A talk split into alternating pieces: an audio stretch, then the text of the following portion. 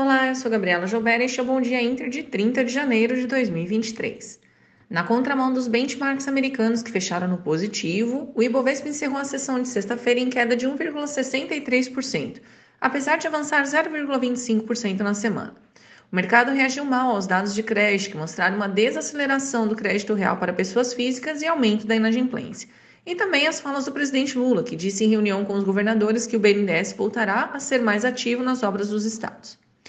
Em relação ao câmbio, o dólar avançou 0,74%, apesar da queda de 1,8% na semana, sendo cotado em R$ 5,11.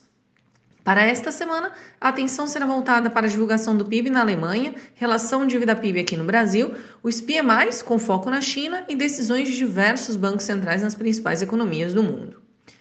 Indo lá para os Estados Unidos, as bolsas norte-americanas fecharam em campo positivo semana passada, beneficiadas por dados de atividade mais comedidos mesmo com temporada de balanço indicando fraqueza dos desempenhos das empresas para o ano.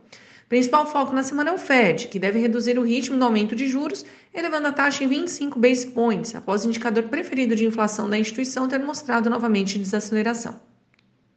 Além disso, a temporada traz resultados de Apple, Alphabet, Amazon e Meta, que ficam no foco dos investidores, principalmente após os números mistos de outros players e após forte alta nos papéis desde o início do ano. No fim da semana tem também o payroll. De volta do feriado, as bolsas na China tiveram um dia de alta, em reflexo à forte recuperação do consumo, principalmente nos setores de turismo e alimentação, e o número de casos de Covid em declínio de 72% desde o pico, conforme informado pelas autoridades sanitárias chinesas. Contudo, o subíndice de real estate teve forte queda, processando dados de vendas de casas no país que recuaram 14% ano contra ano. O setor de tecnologia também cai em bloco depois de avançar nos últimos meses. PMI chinês é esperado na terça em 49,8 pontos, forte recuperação dos 47 pontos de dezembro. Já na Europa, as bolsas estão em baixa, processando a volta da China e no aguardo dos números da temporada de balanço. Ainda, Banco Central Europeu e o Banco Central da Inglaterra divulgam suas taxas na quinta, com expectativas de 50 base points cada um. O PIB da Alemanha teve leve queda no quarto tri 22 de 0,2%, decepcionando, mas o sentimento econômico na zona do euro avançou mais que o esperado.